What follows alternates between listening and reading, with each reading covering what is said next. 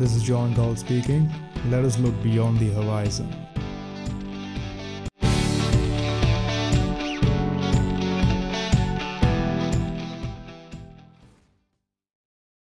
तो मेरी जो नेक्स्ट रिकॉर्डिंग है, ये एक्चुअली क्रिप्टो मार्केट से रिलेटेड है क्रिप्टो करेंसीज इसमें बेसिकली कुछ सर्टेन क्वेश्चन है ये एक्चुअली एक रिक्वेस्टेड रिकॉर्डिंग है, एक फ्रेंड के थ्रू जिसमें उसने कुछ ऐसे क्वेश्चंस जो उसने यूजुअली देखा है अपने आसपास लोगों को डिस्कस करते हुए कुछ क्वेश्चंस जो अभी मेरे सामने हैं मैं उनको कवर करना चाहूँगा। ऑब्वियसली अभी तक मैंने क्रिप्टो करेंसी और क्रिप्टो मार्केट का जो टॉपिक है उसको डिटेल में कवर नहीं किया है। बट ठीक है ये क्योंकि एक रिक्वेस्टेड रिकॉर्डिंग है so I go forward with the question so सबसे पहला क्वेश्चन uh, जो उसने मुझसे पूछा था वो ये था कि क्रिप्टो मार्केट में क्रिप्टो करेंसीज की जो ट्रेडिंग होती है उसमें फ्लक्चुएशंस जो होते हैं प्राइस में वो किस बेसिस पे होते हैं? Last three four years crypto market में रहने के बाद मैंने तो ये देखा है कि जनरली जो बाकी मार्केट्स में जनरली सप्लाई एंड डिमांड का जो रूल फॉलो होता है सेम गोज फॉर क्रिप्टो यहाँ के भी मार्केट में, यहाँ के भी एक्सचेंजेस में होता है।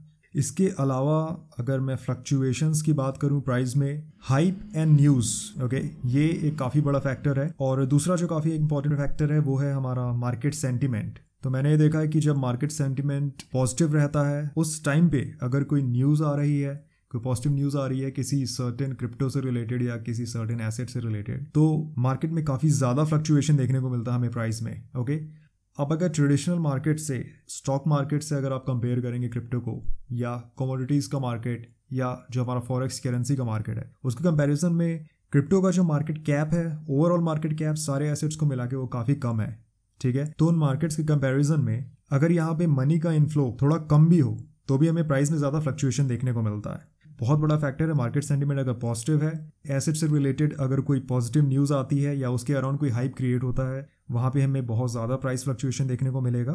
अगर मार्केट सेंटीमेंट पॉजिटिव नहीं है तो मैंने नोटिस किया है कि अच्छी न्यूज़ आने के बाद भी प्राइस का जो मूवमेंट रहता है, वो काफ़ी कम रहता है ओके सो मार्केट सेंटीमेंट जो है, ये बहुत बड़ा important factor and I think not just for crypto majority of the markets वहाँ पे हमें यही चीज़ देखने को मिलती है। उसके अलावा भी, जैसा मैंने बताया कि क्रिप्टो का मार्केट कैप जो है, वो काफ़ी छोटा है एज़ कंपेयर टू जो दूसरे हमारे ट्रेडिशनल मार्केट्स हैं। तो यहाँ पे मुझे देखने को मिला है कि पंप एंड डंप ये काफ़ी ज़्यादा होता है काफ़ी सारे एसेट्स के लिए, खासकर जो माइक्रो कैप या सुपर माइक्रो कैप एसेट्स हैं। ओके तो यहाँ पे पम्प एंड डंप भी हमें काफ़ी देखने को मिलता है।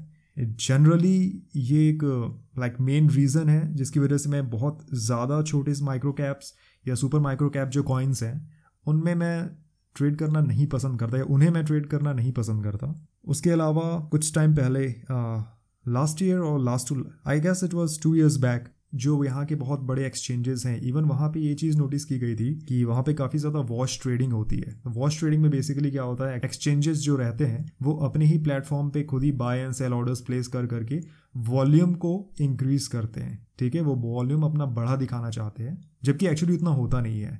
तो ये चीज़ अब दो साल पहले तक तो नोटिस में आई थी बट आई थिंक जैसे जैसे स्क्रूटिनी बढ़ी है एक्सचेंजेस की और क्रिप्टो मार्केट की वैसे वैसे इस टाइप की जो रॉन्ग प्रैक्टिस हैं वो मार्केट्स ने काफ़ी कम कर दी है। इसके अलावा भी ऑर्डर बुक्स अगर आप देखेंगे तो वहाँ पे बेसिकली आपको सप्लाई एंड डिमांड समझ में आ जाएगा। एंड उसके अलावा बाकी जैसे मार्केट्स में ट्रेडिंग होती है, वैसी ही नॉर्मल ट्रेडिंग यहाँ क्रिप्टो में भी होती है। ऐसा कोई बहुत खास डिफरेंस नहीं है ओके okay.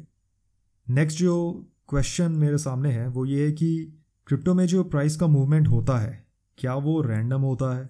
या फिर उसका कोई एक डिफाइंड तरीका है जैसा कि जनरली लोग ट्रेडिशनल मार्केट में जैसा लोग स्टॉक मार्केट में देखते हैं वैसा कुछ है। सो so, मैंने जो चीज़ नोटिस की है स्टॉक एंड क्रिप्टो मार्केट दोनों जगह ही ट्रेड करते हुए दोनों जगह ही टेक्निकल एनालिसिस करते हुए मैंने चीज़ नोटिस की है कि क्रिप्टो का जो मार्केट है एंड क्रिप्टो एसेट्स जितना प्रॉपरली जितना एक्यूरेटली टेक्निकल एनालिसिस को प्राइस लेवल्स को प्राइस मूवमेंट को रिस्पेक्ट करते हैं, वो तो मेरे हिसाब से स्टॉक से भी ज़्यादा है।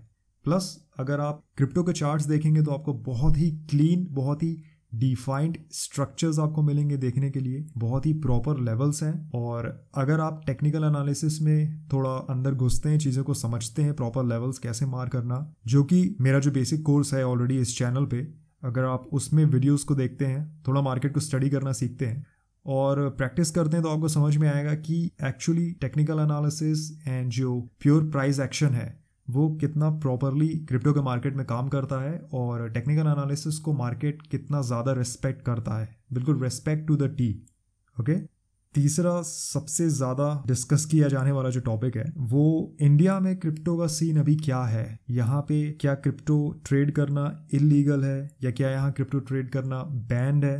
तो ये सवाल तो लोगों ने मुझसे भी काफ़ी दफ़ा पूछा है। एंड ये बेसिक कन्फ्यूज़न है असल में लोगों के। और मैं तो इसे जस्ट एक फर्ड कंसिडर करता हूँ। एग्जैक्टली exactly अगर आप जाएँगे तो ऐसा कोई भी लॉ नहीं है जो कि क्रिप्टो ट्रेडिंग को इलीगल डिफाइन करे, या फिर कोई भी ऐसा लॉ नहीं है जिसके थ्रू आप ये कह सकते हैं कि भी गवर्नमेंट ने क्रिप्टो ट्रेडिंग को या क्रिप्टो करेंसीज को या क्रिप्टो एसेट्स को बैन किया है। अब इस चीज़ की रूट्स कहाँ पे हैं? तो 2017 का जो बुल मार्केट था, उसके बाद मैंने एक चीज़ नोटिस की थी, जैसे मार्केट का सेंटीमेंट चेंज होता है, वैसे क्या किया जाता है कि कुछ फंडामेंटल रीजंस डेवलप किए जाते हैं। सो उस टाइम पे बहुत सारी कंट्रीज़ का हमें ये सुनने के लिए आ रहा था कि भाई चाइना क्रिप्टो ट्रेडिंग को बैन करने वाला है साउथ कोरिया बैन करने वाला है, या जापान बैन करने वाला है। तो ऐसे डिफरेंट कंट्रीज़ की न्यूज़ आते रहती थी। इंडिया का भी था, कभी इंडिया बैन कर रहा है दिस एंड दैट तो एक्चुअली उस टाइम पे जो स्टेप लिया गया था, वो बैन करने का कोई स्टेप नहीं था, या फिर वो उसे इलीगल बनाने का कोई स्टेप नहीं था।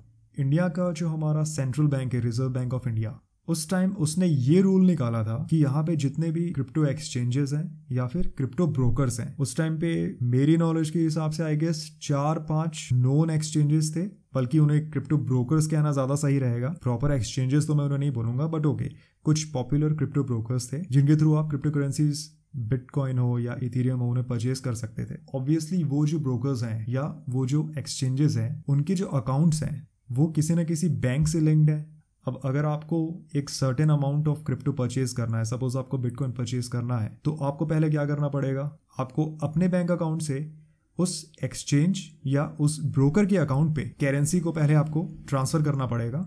जैसे ही आप उसे ट्रांसफ़र करते हैं, वो अलग से एक पर्सनल वॉलेट क्रिएट करता है। ओके आपके अकाउंट के लिए।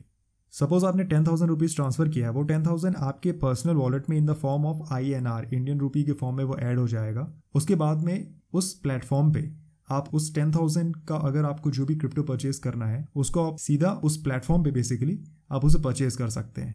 तो ये एक बेसिक स्टेप ऑलमोस्ट सारे एक्सचेंजेस ऑलमोस्ट सारे क्रिप्टो ब्रोकर्स फॉलो करते थे। आरबीआई ने ये रूल निकाला कि भाई, इनके जो अकाउंट्स हैं, जो कि दूसरे बैंक से लिंक्ड हैं तो भाई वो जो बैंक्स हैं, वो किसी भी एक्सचेंज या क्रिप्टो ब्रोकर के उन अकाउंट्स को एक्टिव नहीं रख सकते हैं। एक्टिव इन द सेंस उन अकाउंट्स में अगर किसी दूसरे बैंक के थ्रू ट्रांजेक्शन आते हैं, जो सामने वाला बैंक है, वो उन्हें एक्सेप्ट नहीं कर सकता।